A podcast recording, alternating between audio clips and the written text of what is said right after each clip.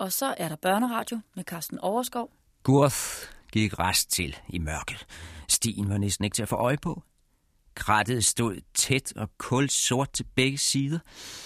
Den gamle svinehørte var helt på det rene med, at det galt om at komme forbi dette sted så hurtigt som muligt. Men netop hvor skoven var allertættest, og nærmest krøb ind over vejen. Netop der sprang fire mand ud af tykningen og kastede sig over ham, så pludselig og uvarslet, at han var overmandet, før han fik set sig om. Hit med pengene. Vi er ansat af staten til at lette folk for deres byrder. Gurth vidste selvfølgelig fra første færd, at det var simple landevejsrøvere. Og normalt kunne han have snakket sig ud af det, for hvad skulle de med en fattig svinehyrde? En træl, han slæber jo ikke rundt på de store kostbarheder. Men for en gang skyld havde han penge på sig. Rigtig mange endda. Og røverne, de fandt hurtigt de 110 gulddukater i læderposen. 20, der var hans egne, plus de 90, han var på vej tilbage med til sin ridder ude på stadion. Og desværre, desværre skældnede de ikke mellem, hvis der var vis. De tog det hele. Dog, efterhånden dæmrede det for røverpakket, at Gurth ikke var en hvilken som helst svinehyrte. Det gik op for dem, at han var væbner for den ukendte ridder, ridder Arveløs. Og da steg deres agtelse betydeligt. Alle på egen, ærlige folk, såvel som røvere og fredløse. Alle var enige om, at ridder Arveløs havde gjort det godt i går. De var stolte over, som indfødte englændere, at det endelig var lykkedes for en saksisk ridder at få de hovne frankere ned med nakken. Ridder Arveløs var dagens held, simpelthen. Og lidt af den ære måtte smide af på hans væbner. Det indså røverne, og de kunne ikke tillade sig hvad som helst. Så det endte med, at Gurth fik tilbuddet om en restduel på trækæb. Hvis han kunne slå den største af dem, de kaldte ham Mølleren, i en kamp på kæppe, så kunne Kurk få lov til at gå igen til alle sine penge med sig. Ikke fordi han havde en chance mod Mølleren, det siger sig selv. Det var ment som en gestus, en høflighed fra røvernes side. Altså, det var det mindste, de kunne gøre, at det skulle nødhede at de ikke havde respekt for herr Arveløs og hans mand og tjener. Mølleren og svinehyrden gik nu til angreb på hinanden. Og de to trækæppe jo som piskeris gennem luften. En tid lang kæmpede de ganske jævnbyrdigt. Slagene faldt med samme kraft, samme præcision fra begge sider, og deres pareringer var lige hurtige og behendige. Men så var det Mølleren mistede besindelsen. Han blev hissig, han blev tirret af det indædte forsvar, han mødte fra svinehyrden. En modstand, som kom fuldstændig bag på ham. Og det gjorde det ikke bedre, at hans røverkolleger stod og grinede af ham. Så mølleren stormede frem mod Gurth, i det han lå kæppen virvle rundt og slog skiftevis med den ene og den anden ende. Men Gurth bevarede roen. Han forstod at værve sig mod dette rasende angreb. Elegant lå han sin kæp flyve fra hånd til hånd. Han formåede hele tiden at holde krop og hoved dækket og til synligheden ganske ubesværet. Og han blev ved. Han fastholdt sin defensive taktik. Han lod sig ikke lokke ud i vilde udfald, nej. Han lod simpelthen kraftkallen slå sig træt. Og da mølleren om sider tabte vejret og begyndte at miste koncentrationen, ja, der var Gurth reddet til at sætte modstødet ind. Han langede ham pludselig et slag med kæppen i venstre hånd, og da den store møller prøvede at afparere, og derved kom til at blotte sig til den anden side, flyttede Gurth lynhurtigt kæppen over i højre hånd, slog til igen, og ramte sin modstander direkte i tændingen, så han dejsede om på stedet, så lang han var.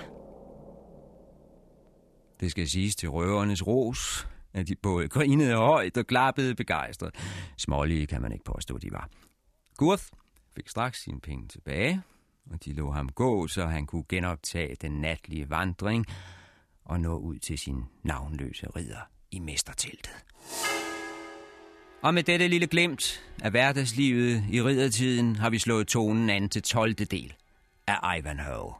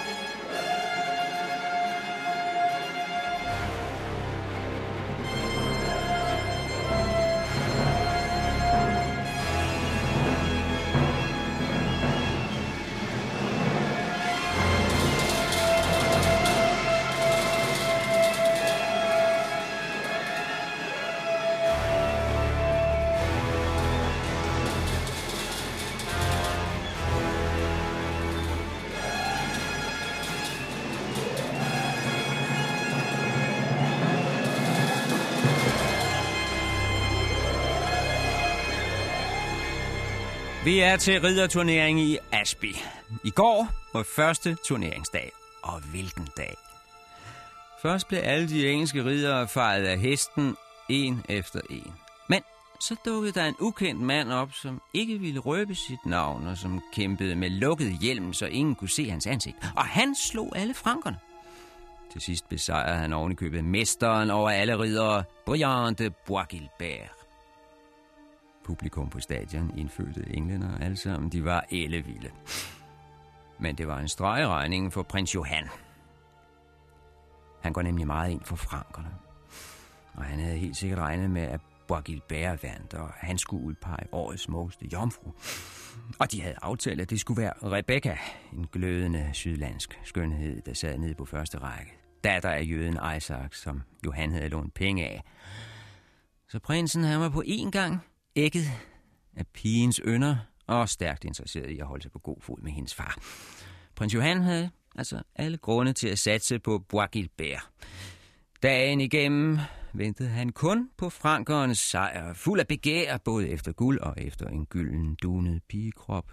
Altså på en hver måde besat af begær, så prins Johan frem til den stund, da trompeterne skulle gjalle over stadion og kun gøre Bois Gilbert som dagens vinder.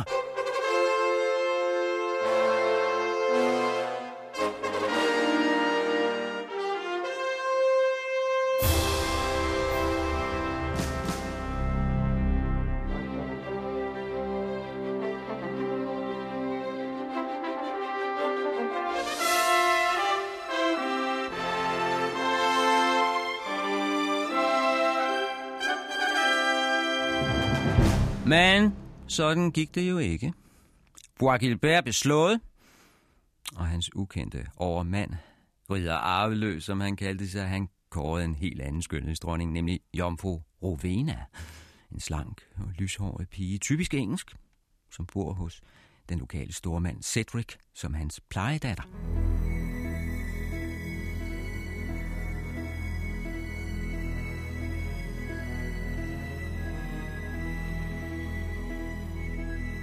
Ridder Arveløs scorede også alle præmierne. En pragtfuld stridshængst fra de kongelige stalle, og først og fremmest de store pengepræmier. Han fik nemlig 100 gulddukater for hver af de ridere, han havde besejret, og han endte dagen som en holden mand. Pludselig var der råd til at købe den rustning, han havde lånt hos Isaac om morgenen. Han havde nemlig kæmpet med lånt udstyr hele dagen, så fattig havde han været. Men nu svømmede ridder arveløs i penge og han sendte Gurf afsted med en pose guldmønter for at betale Isaac, hvad han skyldte. Men det kunne der ikke være tale om. Nej, nej, nej, nej. Rebecca satte sig imod med næb og klør. Ridder afløs skulle skam ikke betale en skilling. Han kunne beholde rustningen kvidt og frit, som tak for sine strålende bedrifter på banen. Og Gurth, han kunne få lov til at slippe alt guldet tilbage igen.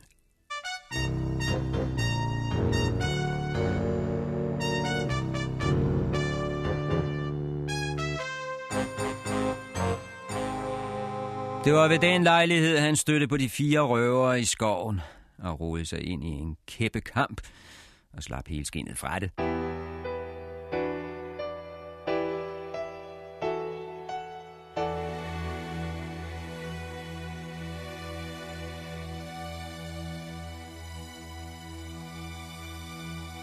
Så skulle vi om sider have overstået første turneringsdag. Nu er tiden inde til at tage fat på dag 2. Vi springer resten af natten over og går direkte frem til solopgang. Det bliver nemlig strålende vejr. Solen skinner fra en skyfri himmel. Og næppe havde den listet sig over horisonten og kastet sine allerførste, næsten vandrette stråler i det dugvåde græs, før publikum begyndte at indfinde sig på stadion. Det var flere timer før lejene startede, men alle var opsat på at sikre sig en plads, hvor man kunne se noget. De vidste nemlig det, som vi alle sammen ved – af anden dag, det er altid den bedste.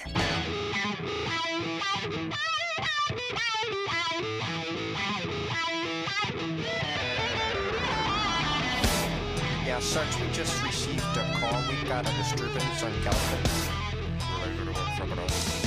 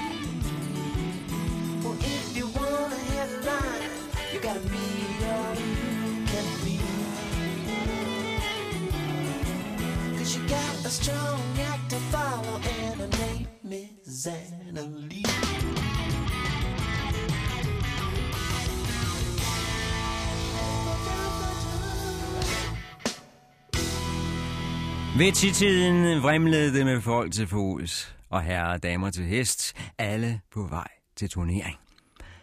Stadion var snart stuende fyldt, såvel ståpladserne ned langs rampen, som de fine sædepladser på tribunerne. Det er ikke for meget sagt. Stemningen var på kogepunktet.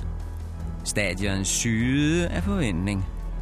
Spændingen stod i luften som tusind buer på bristepunktet. Munterheden var stor. Det fø med kække bemærkninger og friske tilråb. Men bag den løslåbne overflade, der bankede deres hjerter hektisk og febrilsk. For dette var dagen, da riderne skulle tørne sammen og mass. Det vil sige to hold med cirka 50 ridere på hvert hold, der skulle brage sammen på én gang og kæmpe i en stor pillemæle. Stævnets officials, marshallerne, de var netop i færd med at tage imod de sidste tilmeldinger og notere slutopstillingen. Marshallerne de skulle sørge for, at de to hold blev nogenlunde lige store, desuden sikre, at der ikke kom for mange ridere på banen. Mere end 100 var der ikke plads til på én gang, hvis det ikke skulle ende i det rene kaos. Anføreren for det ene hold var naturligvis gårdsdagens vinder, Ridder Arveløs. Stadig anonym. Der var stadigvæk ingen, der vidste, hvad han hed, men det gjorde bare hans ry endnu større. Rygtet om hans bedrifter i går havde spredt sig som en steppebrand. Og det strømmede til med britiske ridere og indfødte ridere med ægte sakserblod i årene, der flokkede som hans fane og insisterede på at komme med på hans hold.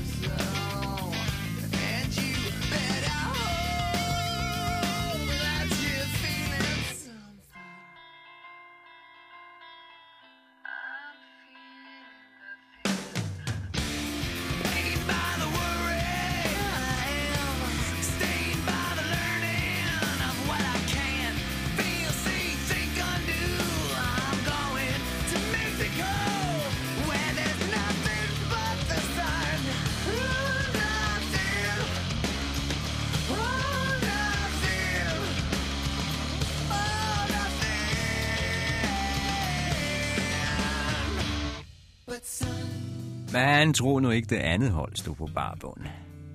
Det britiske hold, ja vel, de havde lokalstøtte. Ridder Afløs, han kunne notere sig, at det pludselig vrimlede med engelske ridere fra fjernerne her. De fylkede sig om ham som sultne katte.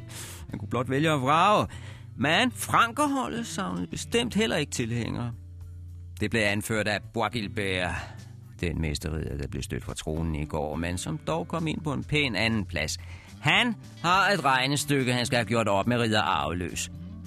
Det har de andre franker også. Dem var der mange af i England på den tid, og en del af dem havde noget at hævne fra i går. Og prins Johan har direkte beordret sine bedste ridere til at stille op på frankerholdet. Så Bois Gilbert havde nok at tage.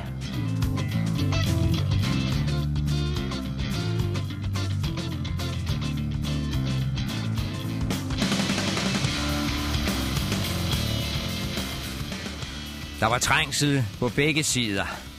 Og allerede 10 minutter i 10 var begge hold overtegnet. Og marshalleren måtte sige stop og lukke for flere tilmeldinger. Man havde øh, for længst passeret de 100, nu kunne der ikke masses flere ind.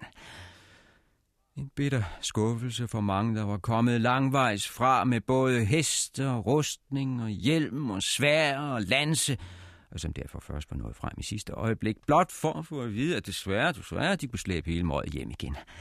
Det skabte en vis bitterhed i krogene. Der var lige frem slåskamp om de sidste pladser. Men stort set må man sige, at stemningen var fin den morgen i Asby. Forventningerne var store. En fryd forestillelse den gigantiske krigerdyst, der snart skulle udspille sig for øjnene af den. Publikum havde virkelig noget at se frem til. Det er mere, end man kan sige om vortids sportskamp. Altså, herregud, idræt i vores dag, det er for tøse drenge. Hvornår, spørger jeg, hvornår har I sidst set en sportsarena spækket med hjemklædte ryttere i panser og plade, rustet til tænderne med lands og svær og køller? Hvornår? Hvornår har I sidst set to herrer mødes på et stadion og kæmpe virkelig for alvor til sidste blodstrå? Hvornår har I sidst set spillerne blive båret fra banen? Ikke bare med en elendig seneskidesprængning eller lidt vand i knæet. Nej, med rigtig store blødende sår og løse arme, der hænger og dingler i en sidste tråd af brusk. Jeg spørger bare. Det er vist meget længe siden.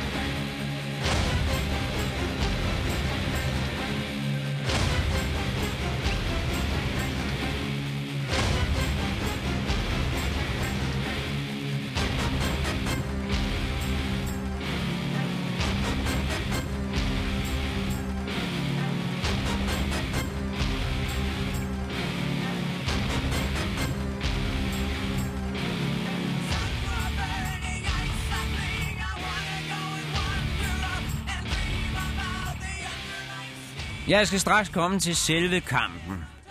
Vi springer en hel masse over. Altså, hvem der meldte sig til hvilket hold, hvordan prins Johan og hoffet ankom til stadion, hvordan årets skønhedsdronning Jomfru Rovena blev modtaget på tribunen osv. osv., osv. Det hopper vi let og elegant hen over for at nå frem til selve ridderdysten. Dog, der er lige en enkelt ting, jeg må nævne først. Der var regler for dysten.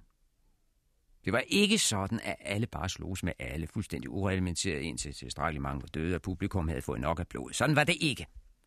Først trådte herollerne ind på banen og kun gjorde dagens spilleregler. Det synes jeg lige skal nævnes, for ellers kunne man nemt få et forkert indtryk.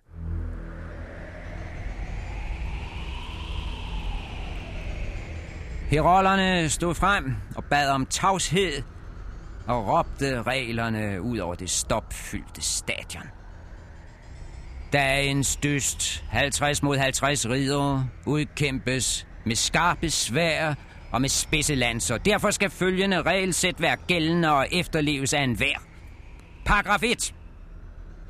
Et svær er beregnet til at slå med. Det bedes alle lægge sig på sinde. Det er strengt forbudt at stikke. Paragraf 2. Kølle og stridsøkse er tilladt, ligesom svær og lanse. Men dolke er strengt forbudt. Deltagerne bedes huske, at det ikke er et værtshusslagsmål, det her, men en kongelig ridderturnering. Paragraf 3. Er en ridder kastet af hesten, står det ham frit for at fortsætte kampen til fås, men han må kun gå løs på modstandere, der ligesom han befinder sig på jorden. Omvendt er det ridere til hest. Forbudt at angribe dem, der er havnet til fods. Husk, det er ikke bønder, I hugger ned. Det er ædle ridderkolleger.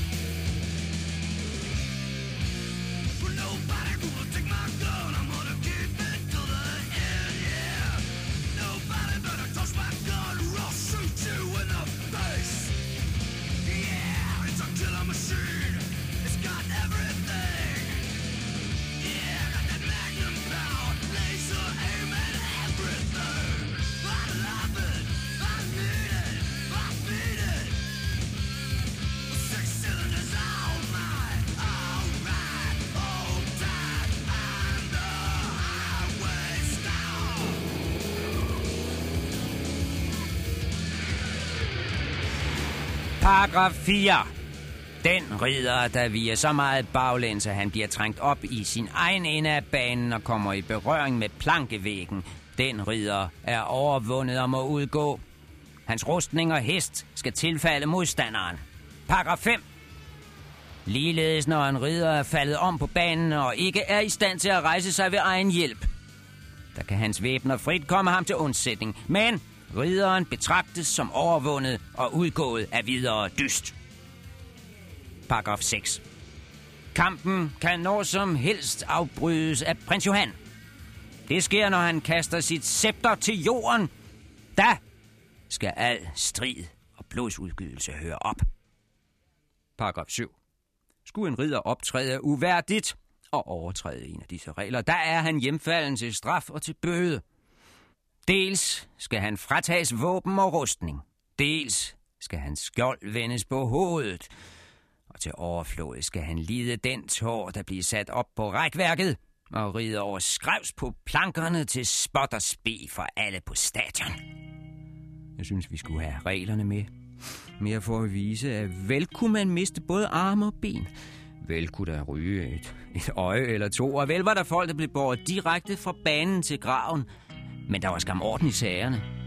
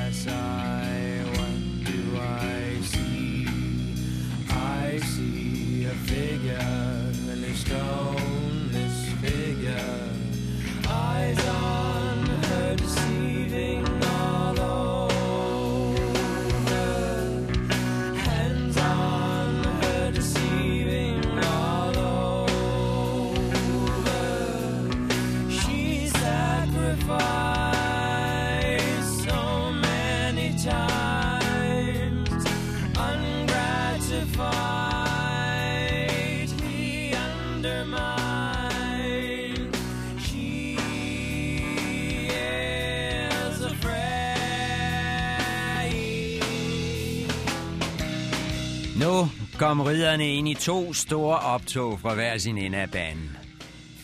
De red en samlet, fejede sig ud i en vifte og dannede to dobbelte geleder over for hinanden. De to anførere, Bois og Ridder Arveløs, de havde begge to travlt til det sidste med at rette ind på gelederne og bytte rundt på ridderne, så der var gode folk på begge fløj. Selv placerede de sig på midten og i forreste geled.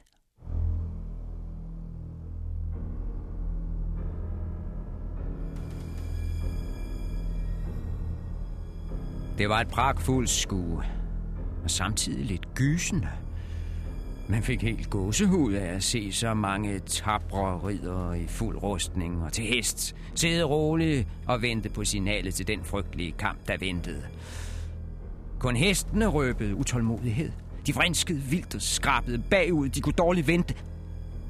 Men endnu holdt riderne deres lange lanser lige i vejret, så de blanke spidser blinkede i solen, og vimplerne blafrede højt over hjelme og fjerduske. Endnu var ingen køller løsnet fra bæltet.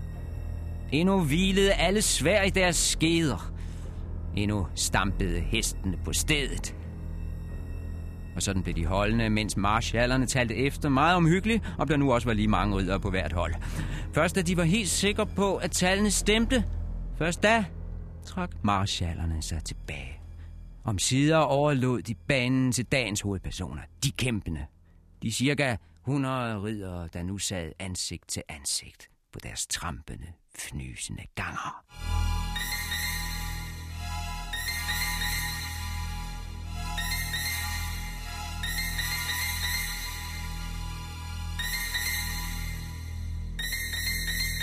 Nu blev der ikke tøvet længere. I næste øjeblik lød hornsignalet. Trompeterne gjaldede mod himlen. Lanserne blev sænket. Sporene blev jaget ind i siden på hestene. Og første glæde fra begge sider stormede frem i vild galop og tørnede sammen midt på banen i et tordnende brag.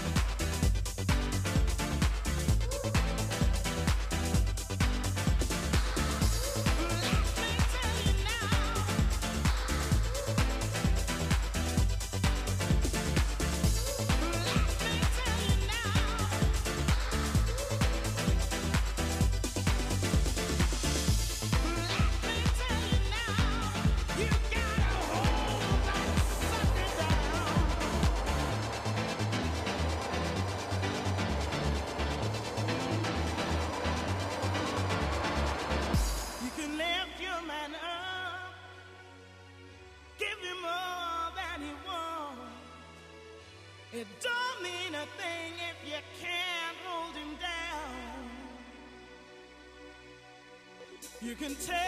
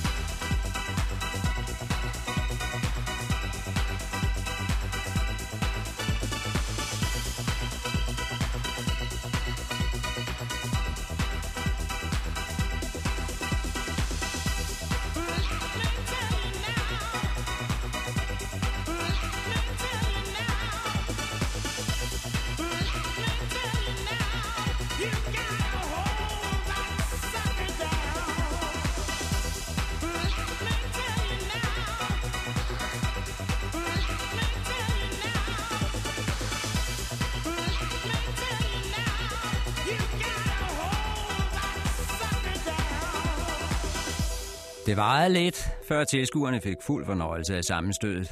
For støvet, det blev i den grad virvlet op af de galopperende hestehår, at det ikke var til at se en hånd for sig. Publikum sad som i tåge. Dag blev til nat, så tæt var skyen af støv. Og så tæt havlede det med stumper af græstør.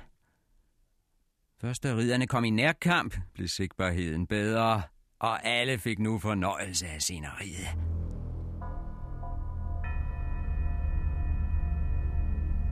Cirka halvdelen af ridderne var allerede kastet af sadlen. Og det galt på begge sider. Nogle lå udstrakt på jorden, som om de aldrig mere skulle rejse sig. Andre var kommet på ben og prøvede nu at komme i kamp til fods. Andre igen kunne måske nok støtte på fødderne, men de havde sår, der gjorde dem klart ukampdygtige.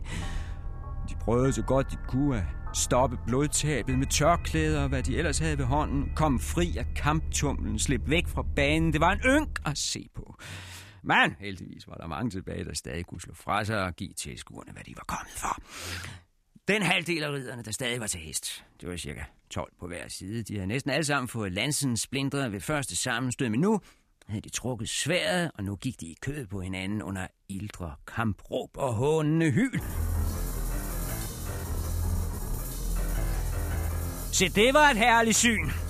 Ingen på stadion kunne påstå, at man ikke fik valuta for pengene. Og nu blev kamptumlen ovenikøbet fordoblet, for nu rykkede andet geled frem. 25 friske ridere fra hver side kastede sig ind i striden med fuld styrke, og med hele deres samlede vægt bag sig af heste, rustninger og våben. Jo, det var en ren fornøjelse! Lykkelig det publikum, der fik lov at opleve en forestilling på det plan. Og lykkelig for os andre, at det alt sammen blev skrevet ned, så vi nu 800 år efter stadig kan mærke duften af hest, duften af sved og dampende blod, og blot behøver at lukke øjnene for at se det hele for os.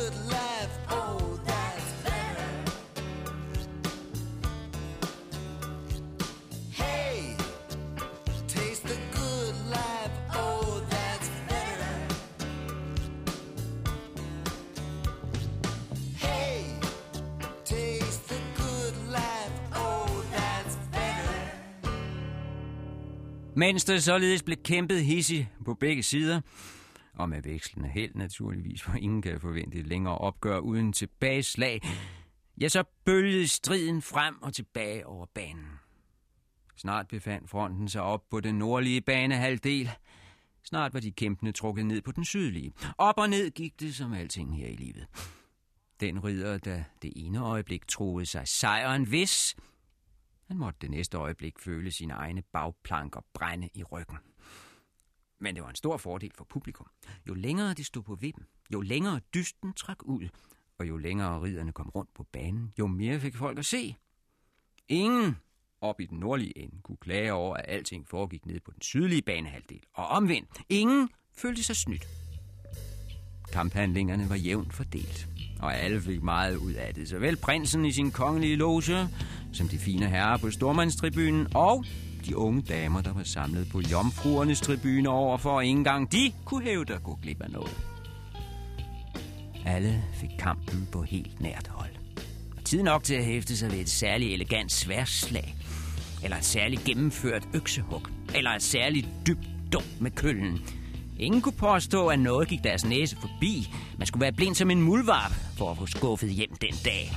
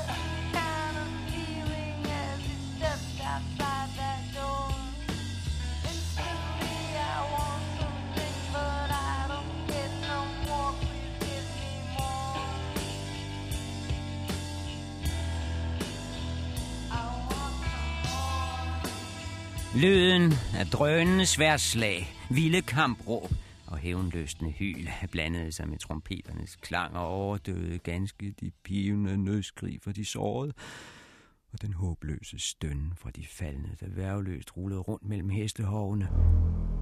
Riddernes første strålende rustninger var nu dækket af blod og støv. De var bulede og skræmmede efter talløse slag og hug. De før så blændende fjerbuske var for længst snittet af hjelmene, og fjerne sås flagre, hed og did i vinden, som fortabte snifnuk. Alt det farvestrålende og pragtfulde ved riddernes indtog for få minutter siden var udslettet. Det var borte nu.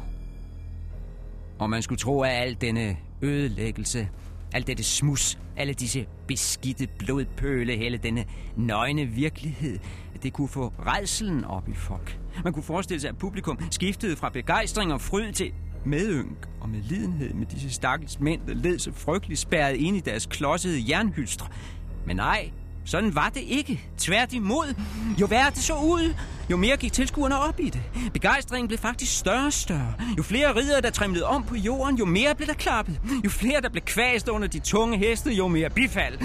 Jo mere blod, der flød, jo højere lød publikums henrygte hylden.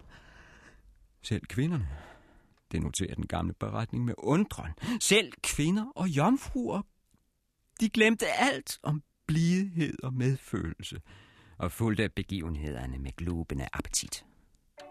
Disse yndige møer, de slugte hver detalje. Intet undgik deres vildt opspilede øjne. Ikke et øjeblik lod de blikket slippe. Dette forfærdelige skuespil. He's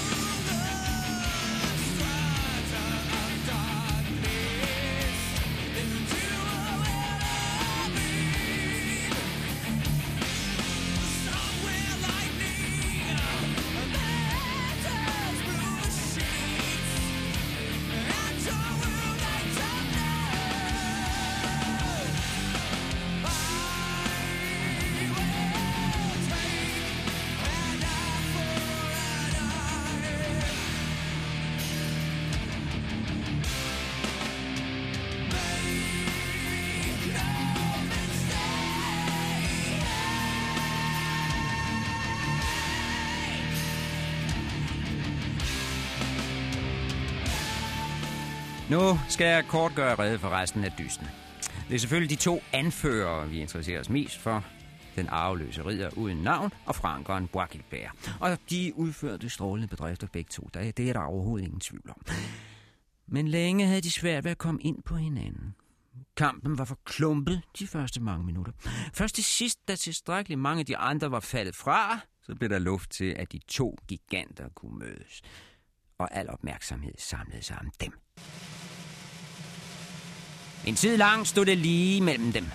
Der kom drøje hug og fine afpareringer fra begge sider.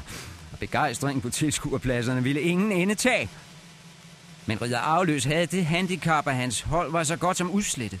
Han kunne ikke vente nogen støtte fra baglandet. Han måtte udkæmpe denne duel ene mand. Mens Bois stadig havde stærke folk at trække på ude på sine fløje. Ridere, der stadig var til hest, og stadig i stand til at svinge svær. Men skæbnen ville, at netop den fordel blev Borgilberts ulykke. For der skete det, at to af hans kampfælder ude på hver side samtidig fik den idé at ride deres fører til undsætning. Og da de nu kom bravende ud fra hver sin fløj med kurs mod ridder Arveløs, og Borgilbert samtidig sporede sin hest for at sætte det afgørende stød ind mod sin anonyme modstander.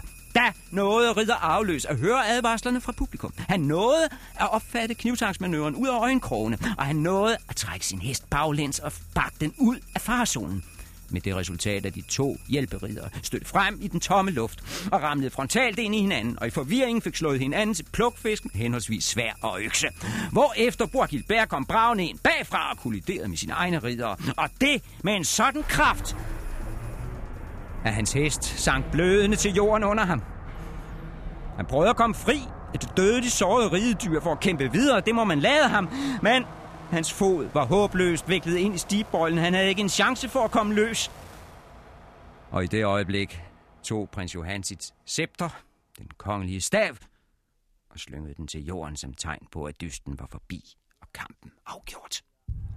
Det var en død træt ridder arveløs, der nu blev halet ned fra sadlen og ført tværs over en turneringsplads vædet med blod, dækket med brudte våben og døde hest.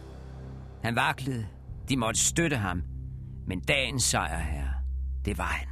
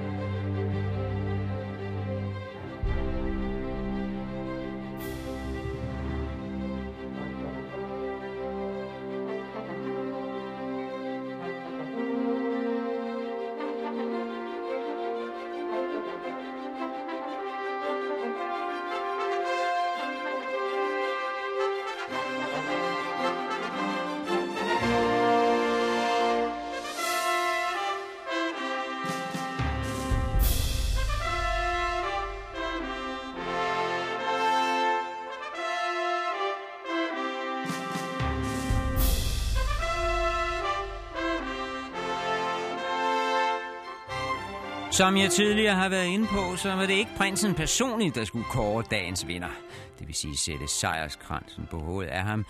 Det var årets skønhedsdronning, der skulle gøre det. Den smukkeste blandt jomfruerne. Det tilfaldt altid hende.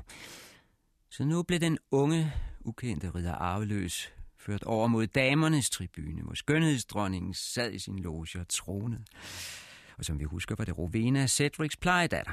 Vel, det der skete, det var, af den unge, ukendte ridder, han nægtede at tage hjelmen af, da Rowena kom ned for at give ham sejrskransen på. Han ville stadig ikke genkendes. Han insisterede stadig på at være inkognito.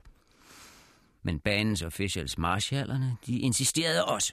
Han var nødt til at blotte hovedet, ellers skulle han jo ikke få sejrskransen på. Og hvad end det nu var, fordi han bøjede sig for det argument, eller fordi han var for udmattet til at stride imod, så fandt han sig til sidst i, at de hævde hjelmen af ham. Og næppe havde de gjort det, før jomfru Vena udstødte et lille skrig.